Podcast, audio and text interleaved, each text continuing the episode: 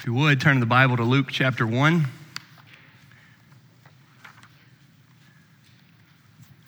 Luke chapter 1. This morning, for our Christmas message, we will look at how God keeps his promises. For the Advent season, our four Sundays, we have lit a, a, a different candle every Sunday. All four are lit now. And the first candle, which was three Sundays ago, was for promise needed. That this fallen world and we sinful people need a promise from God, and He gives one.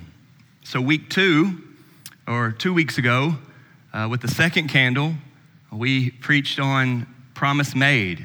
God makes promises, and we're going to talk about that this morning. God makes promises. So, then week three, which was last week, we looked at what it looks like to live anticipating that promise that God said some things. Now, when are they going to happen? And at this point, throughout history, the majority of the history of the world has been wondering what is the Savior? What is the salvation that God will provide? And now here we are, Christmas week, looking at promise kept, promise fulfilled, if you will that God has done what he said he would do, that God is a promise keeper, a promise fulfiller, that his promises have been fulfilled, and we praise him for that. In short, here it is God told us that he is a saving God. That he is the God of salvation and that he would send a Savior, and he has sent a Savior.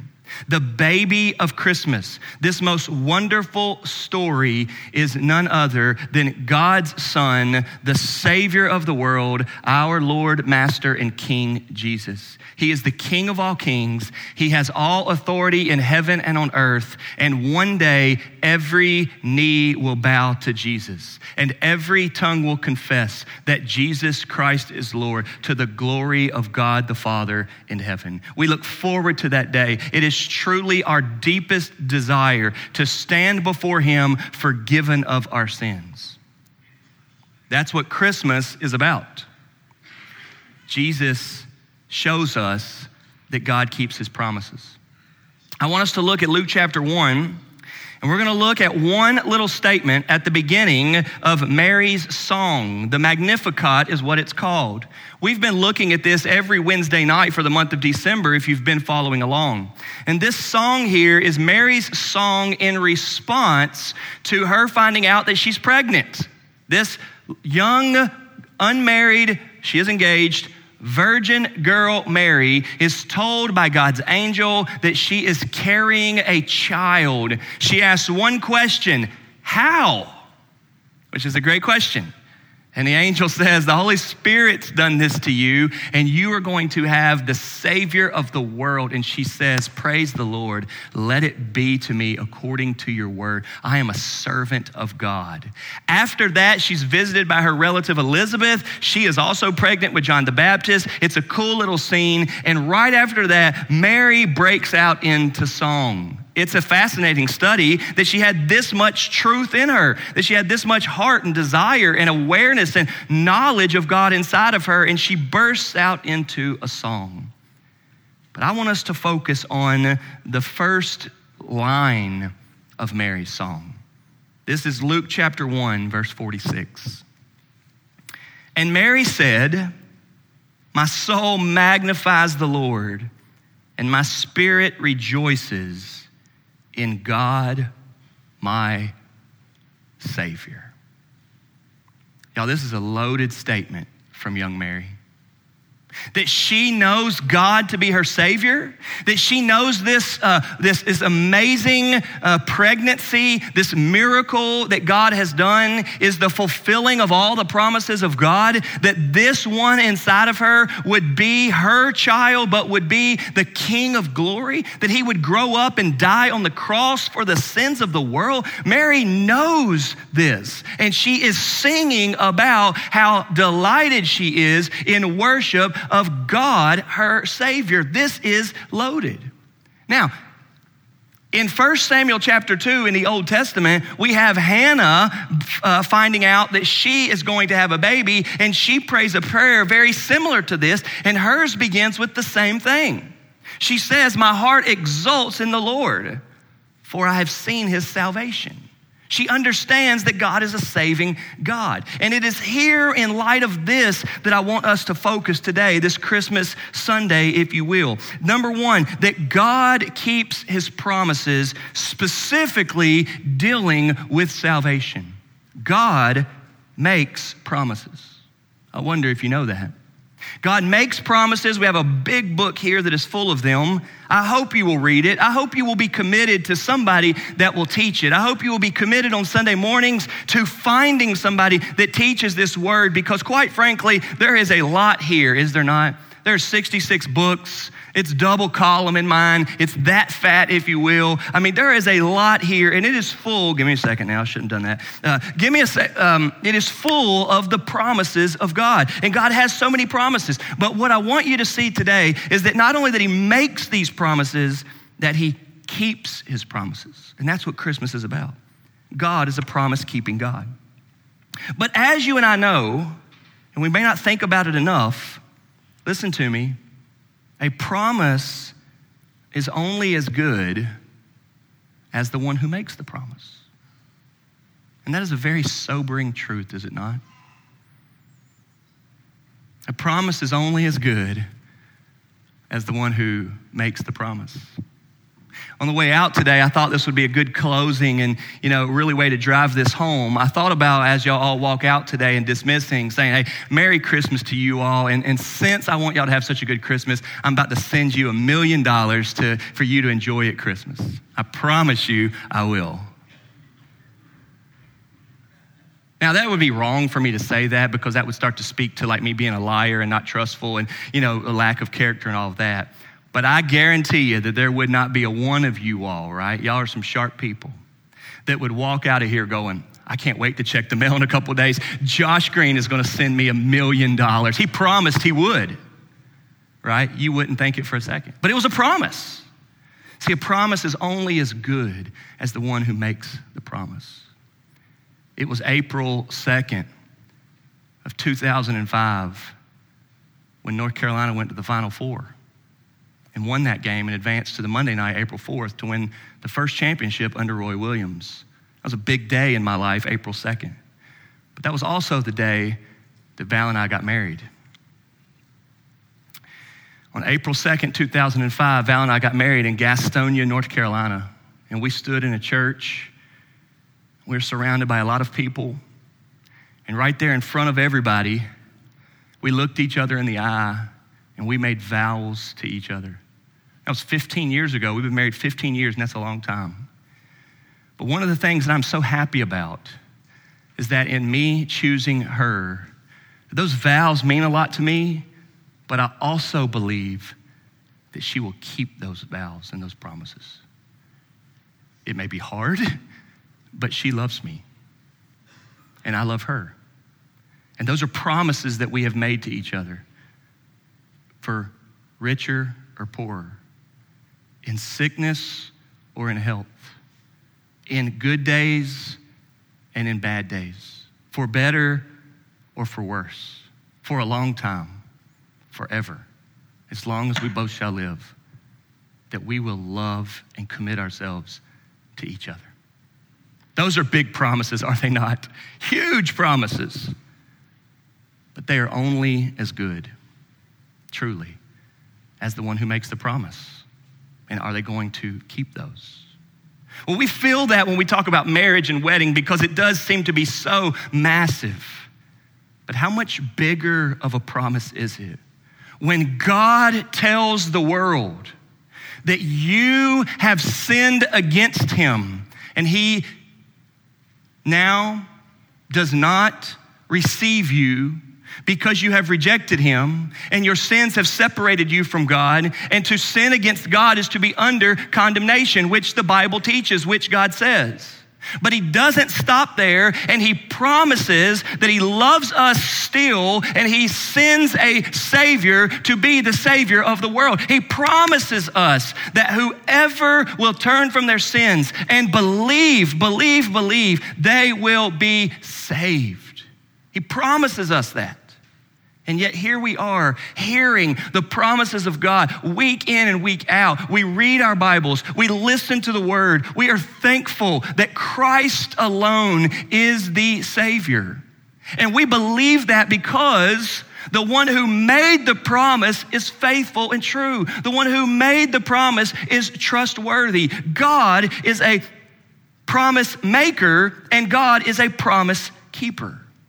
Now, here's the thing is for as real as that sounds, and for as real as that is to me in my life, there is still a world of people, and perhaps even some of you here today, that are like, you know, I'm not really sure. I'm not really sure about that. It sounds good, different strokes for different folks. I mean, I get that you're into it, but I, I don't know about that. And I wonder if a promise is only as good as the one who makes it, what is it that we know or don't know about the one who makes this promise. It's not in the promise, it's in our inability to believe the promise maker or our unwillingness to believe the promise maker. Have you ever thought about that? Why is it that you doubt God's promises? Well, that's a loaded question and a lot to unpack. But let me say this perhaps you have been let down in life by so many other people that cannot keep their promises that now you don't believe promises. Maybe you've had so many promises not fulfilled. You've had so many rides not pick you up. You've had so many checks not come in. You've had so many people not show up. You've had so many boyfriends walk out on you or girlfriends not like you. You've had so many parents or grandparents let you down that you think now promises aren't meant to be trusted. And I want to wake us up to how dangerous this life is. I'm serious. I want to wake us up today at Christmas time to how dangerous this life is if our inconsistencies are causing people to think that God is inconsistent on his promises. Can we be shaken for that?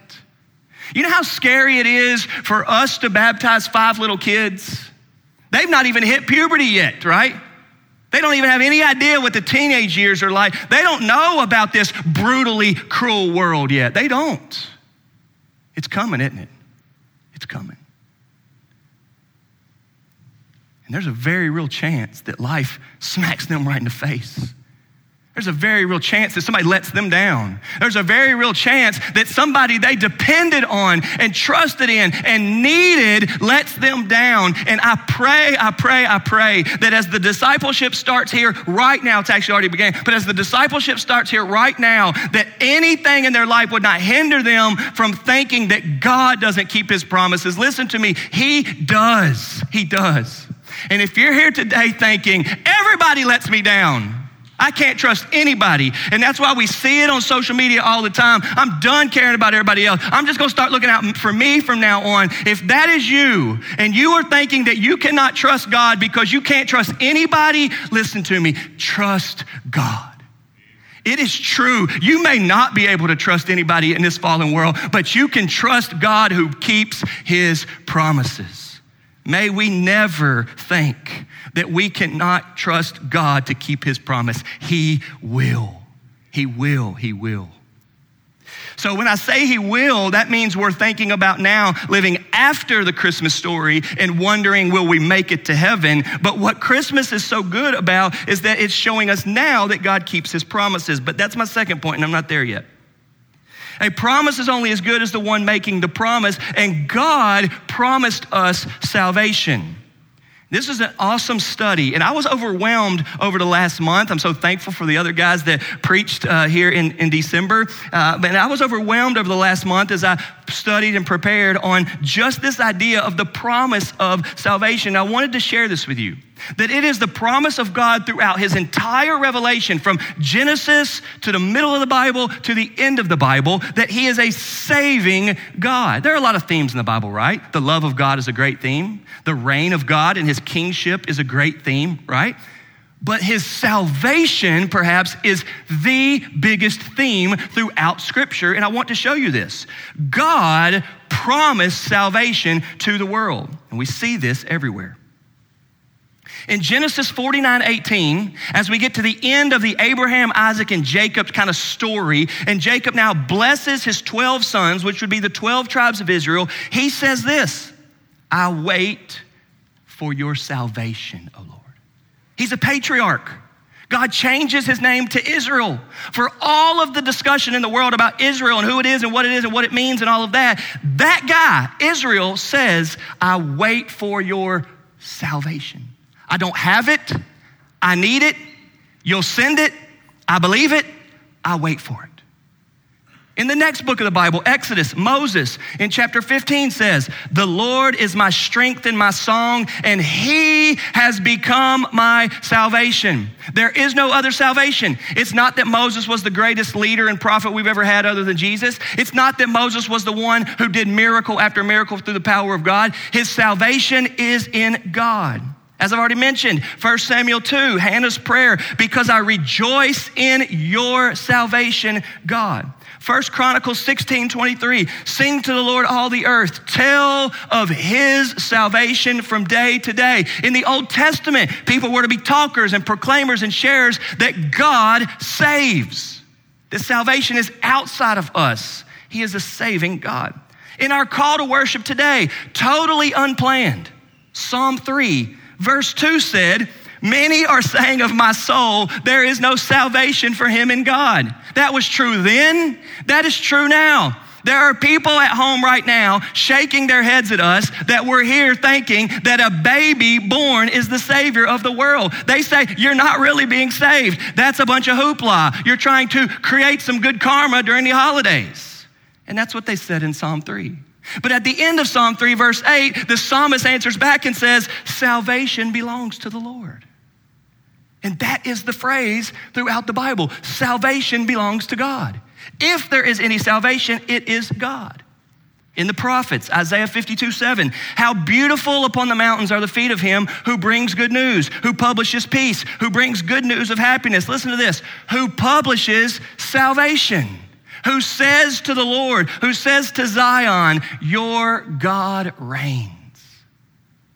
The prophets were declaring that it's beautiful when people say God is the Savior.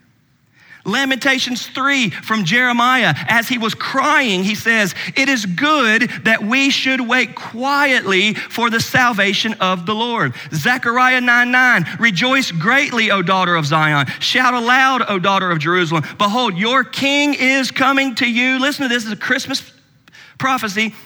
Your king is coming to you, righteous and having salvation is he humble and mounted on a donkey. Zechariah 9 9 predicted the entering of Jesus on a donkey, but he was bringing salvation, the Old Testament said. Salvation is the theme. Salvation is the promise from God who keeps his promises. May you not this Christmas think of Jesus on any other term before you think of him as Savior of your soul, forgiver of your sins, Redeemer of your most valuable life in God. Even in the song that we sing all the time, Amazing Grace, we hear, Amazing Grace, how sweet the sound that saved there's the word salvation that saved a wretch like me. God makes promises and God keeps promises, specifically salvation promises.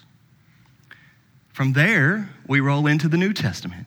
My second point this morning is that Christmas is about God keeping his promises. Not only does God keep his promises, but Christmas is about God keeping his promises. as we roll right into the New Testament, the very first page in the very first chapter, Matthew 121 says, She will bear a son, and you shall call his name Jesus, for he will save his people from their sins. The same theme. The same theme coming from the Old Testament to the New Testament is salvation through Jesus. And then, after Matthew, we have Mark, and then we have Luke. And Luke, is where we're at today, gives us the most of anybody on the birth story, the birth narratives, if you will, the infancy passages, they're often called. It's Luke 1 and 2. And this is a huge theme. Look with me in Luke 1. So we started at verse 47, okay? I want to show you this. Now, this is Luke writing. Luke was a faithful follower of Christ, he was a doctor, it's very well written. Verse 47 Mary rejoices in God my Savior. Look at verse 69. This is Zechariah's prophecy and has raised up a horn of salvation for us. That there is not a salvation, we needed one. Promise needed, promise made, promise anticipated, promise kept, promise fulfilled. God raised him up. Look at verse 71 that we should be saved. Look at verse 77 to give knowledge of salvation to his people. Salvation is a learned thing. You must hear upon the gospel of Christ, you must learn the good news. You must hear that God loves you and He sent His Son Jesus to die for you because your sins have separated you from God. And God raises up people to go and publish that news, to share that news, to tell that news. And that is what we have there in verse 77. You get over into chapter 2, it's still the same thing. Now they're telling the shepherds in verse 11, For unto you is born this day in the city of David a Savior. The announcement, the pronouncement from the angels to the shepherds in the field, keeping watch over their flocks by night. A Savior has come. Staying in chapter 2, that most interesting scene of Jesus presented at the temple, and that man, Simeon, being able to see Jesus and hold him says in verse 20, 29 of chapter 2 Lord, now you are letting your servant depart in peace according to your word. Look at verse 30. For my eyes have seen your salvation. I just showed you that the whole Old Testament is talking about the coming salvation, the coming salvation, the coming salvation, that God has promised salvation. We get here to the New Testament, and the angel tells Mary, and the angel tells Joseph, Your baby is going to be the Savior. He's born. The angels tell the shepherds, The Savior has come. They take him to the temple, and Simeon says, This is it. My eyes have seen salvation. He's holding a baby. And he says, I've seen salvation. God keeps his promises, and Christmas is showing us that God keeps his promises, specifically his promise to save people. He is a savior. This is what Christmas is really and truly all about, and it is awesome. Now, Christmas becomes a lot of things, does it not? Now, because of COVID, we're all limited somewhat. We're not as busy and stressed as we normally are. But it's pretty typical for this time of year to be as sweet as it can be and yet also as stressful as it can be. Many of us are still going to be checking Amazon to see if the passages can still get here by Christmas. Many of us are going to be trying to see what is open on Christmas Eve. Can we go buy another present? Christmas is a big holiday and there's a lot that goes with it. And we've already made some Christmas cookies. We've already made a Christmas hot chocolate. We've been doing a lot of things around Christmas, and it just becomes so wonderful. On the first Saturday of December, Fairdale had Light Up Fairdale, and we went out there and we looked at the lights and we lit the tree and we sang Christmas carols, and it was pretty cool. Christmas brings all of those things. But we cannot miss that Christmas is about the fulfilling of God Almighty's grandest promises of a Savior and the baby being that Savior. You must believe that. Now, our family has tried each year to do what we call our little Advent devotionals, and every night during this Advent season, we get together no matter what time it was. Last night it seemed like it was 11 o'clock with our little kids up way too late, but we're not going to skip it. And we read the Bible and we go through some things and we sing songs. And it's cool because the older they get, the better they are at singing. Well, at least better they are at trying to sing. And we have been singing, Oh, come all ye faithful, hark the herald, and away in the manger as a family every night. It's been awesome. We have loved doing that. And one of the things that we do is we read from the real Bible, the, the actual Bible. We also read from some kids' Bibles. If you don't have a kid's Bible, there is still time for you to get one. This right here is the best of the best. It's called the Jesus Storybook Bible. It is awesome. I would encourage everybody to get one. I want to read to you how the chap- first chapter begins. It says the Bible is most of all a story. It's an adventure story about a young hero who comes from a far country to win back his lost treasure. It's a love story about a brave prince who leaves his palace, his throne, everything to rescue the one he loves. It's like the most wonderful of fairy tales that has come true in real life. You see, the best thing about this story is that it's true. There are lots of stories in the Bible, but all the stories are telling one big story the story of how God loves his children and how he comes to rescue us. It takes the whole Bible to tell this story, and at the center of the story, there is a baby. Now, that's what Christmas is about.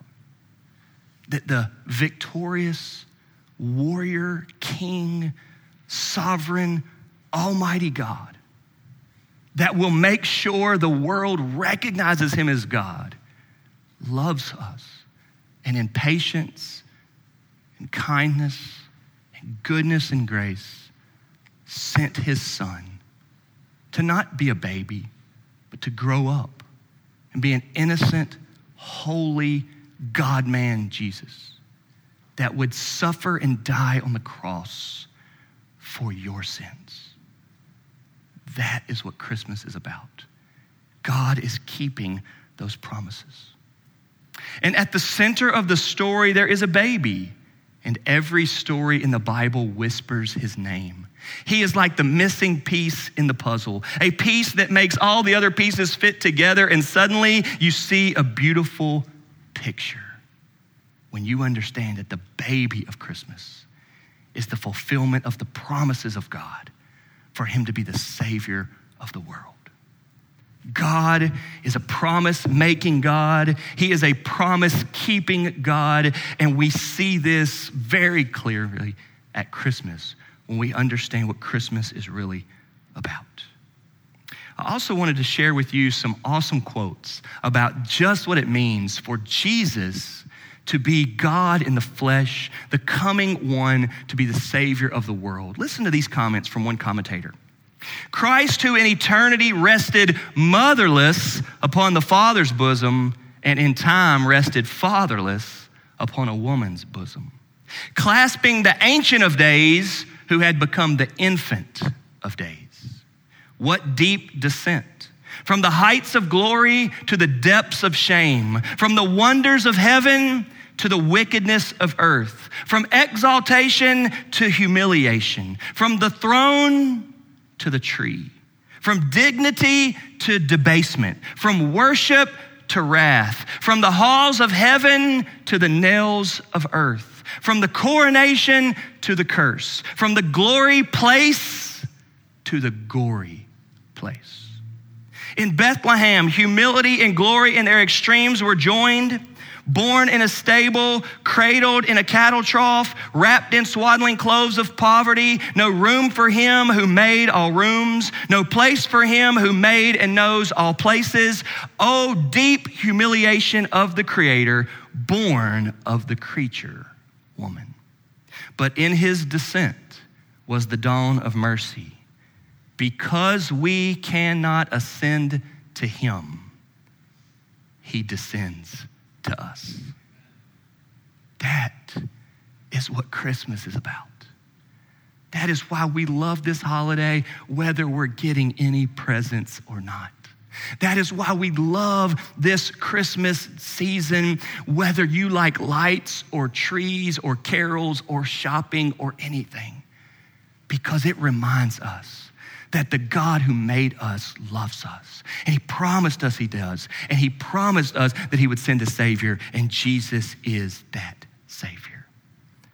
Number one, God makes promises and keeps his promises. Number two, Christmas is about God keeping his promises. And then finally, lastly, Jesus is truly the Savior of the world.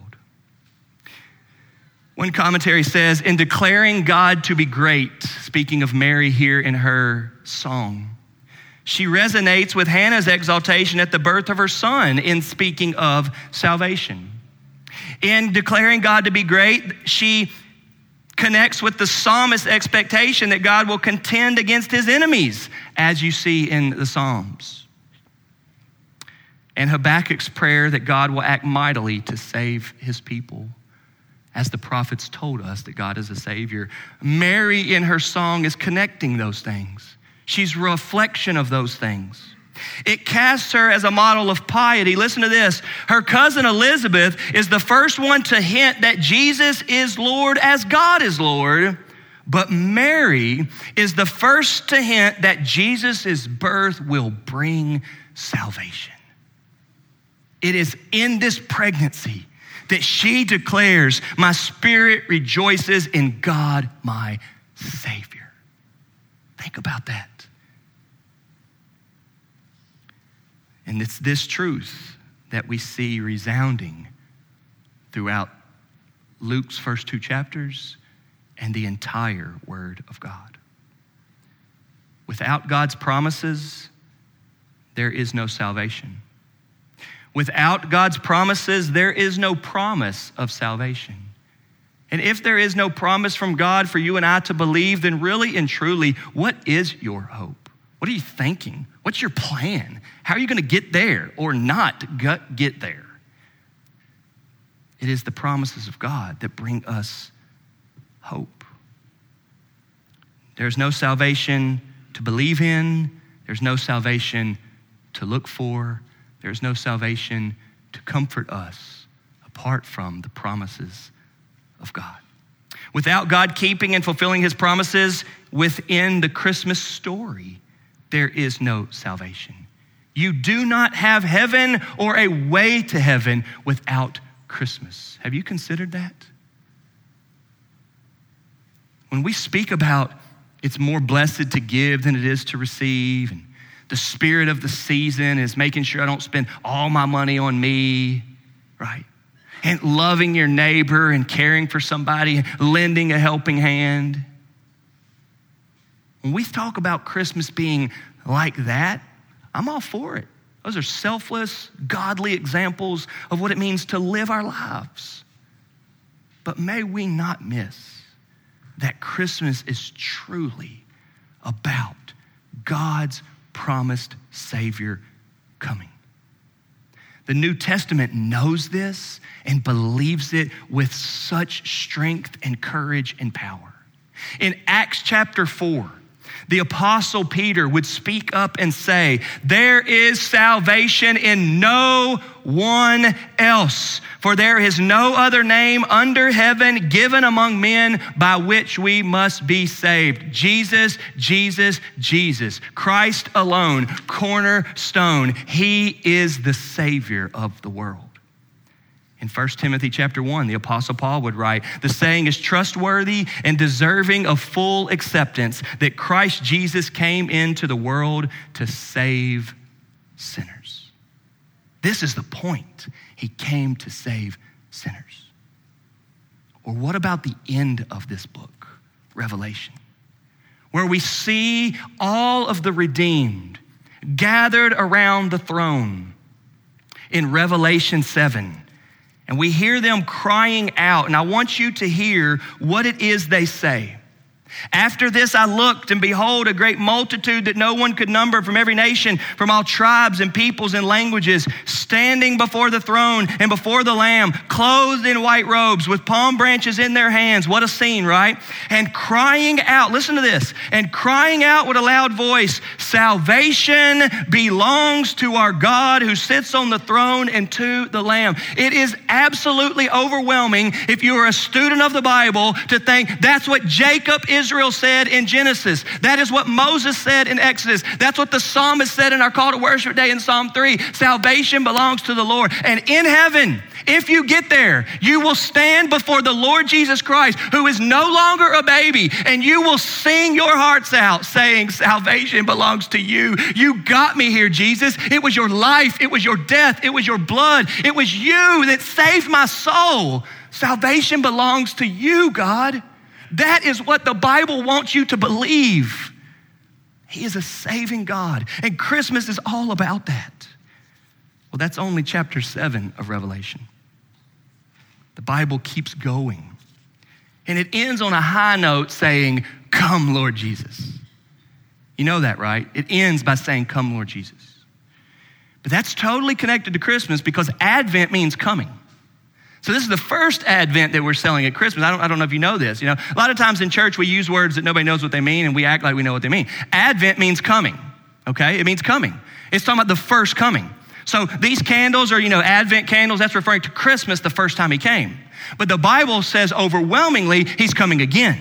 That's the second Advent. He's coming back. And the Bible ends with the absolute hope he's coming again. He's coming again. But before it says that, I'm looking at Revelation chapter 19.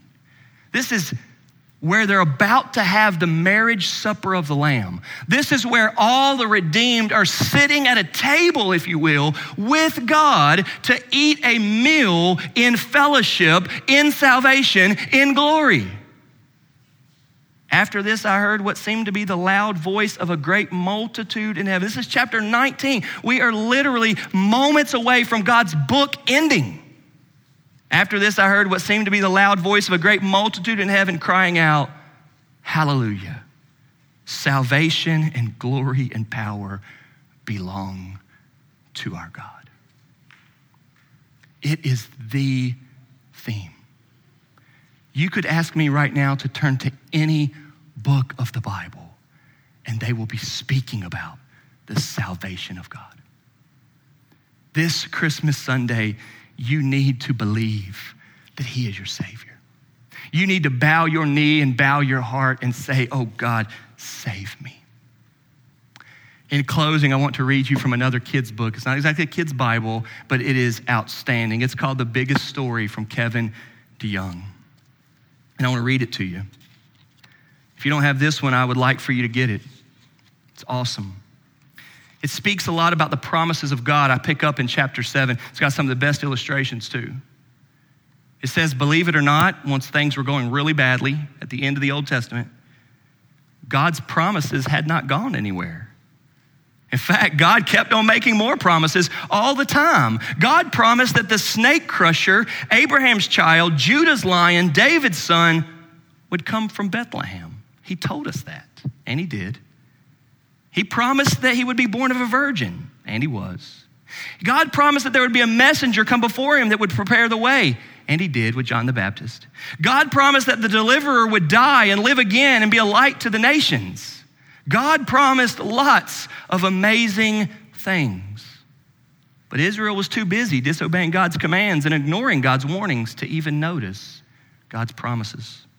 God sent miraculous prophets like Elijah and Elisha, and rebuking prophets like Amos and Malachi, and sad prophets like Jeremiah, and good news prophets like Isaiah. And it didn't matter which ones God sent or how many, the people never listened. Not for very long, anyway. And so one day it happened. God stopped sending the prophets. No more warnings, no more direction, no more word from the Lord, only silence for 400 years. God gave them opportunity and 10,000 chances, but still sin and the serpent, the devil, seemed to be winning until all of a sudden they lost. after all of these downs and not too many ups, we come to a manger in the little town of Bethlehem. This is where we meet the new Adam the child of Abraham, the son of David. It's with the stinky shepherds and the singing angels where we see the real deliverer, the real judge, and the real conqueror. No one understood it completely at the time, but when Mary pushed out that baby, God pushed into the world the long expected prophet, priest, and king. God was giving his people salvation. Of course, some things were different than people had expected. The stable with the animals and the scandal with unmarried Mary were surprises to most folks.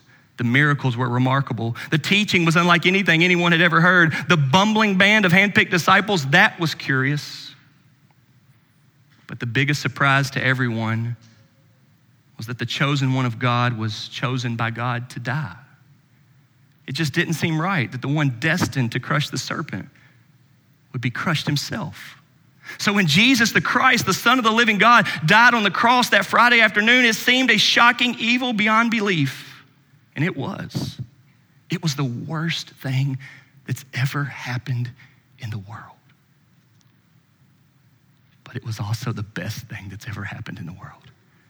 Just as we would expect from God, just as God planned it, we break promises so God keeps his. Did you hear that? We break our promises and we are let down and let people down I hope not often, but it happens. But God keeps his. We run from God, and so God comes to us. We suffer for sin, so the Savior suffers for us. Merry Christmas to you. God loves you. And that baby, Jesus, is not a baby anymore. He grew up, He connected with us. He has been tempted in every way. And whatever deep pain, loneliness, struggle, arrogance, pride, doubt you feel right now, He knows all about it. And in willingness and humility, was crucified on the cross for you. And if you will repent of your sins and ask Him to save you, He will. God promises it, and He keeps His promises. Let's pray. Father in heaven, thank you so very much for the truth of your word and Mary knowing that you are the Savior. God, it's overwhelming to think that this young girl knew that, got that, and knew your promises. God, may we know them too. Father, may we not experience Christmas this year not knowing whether you love us and forgive us and that you're our Savior. Father, we ask that you would save us now. In Jesus' name we pray. Amen.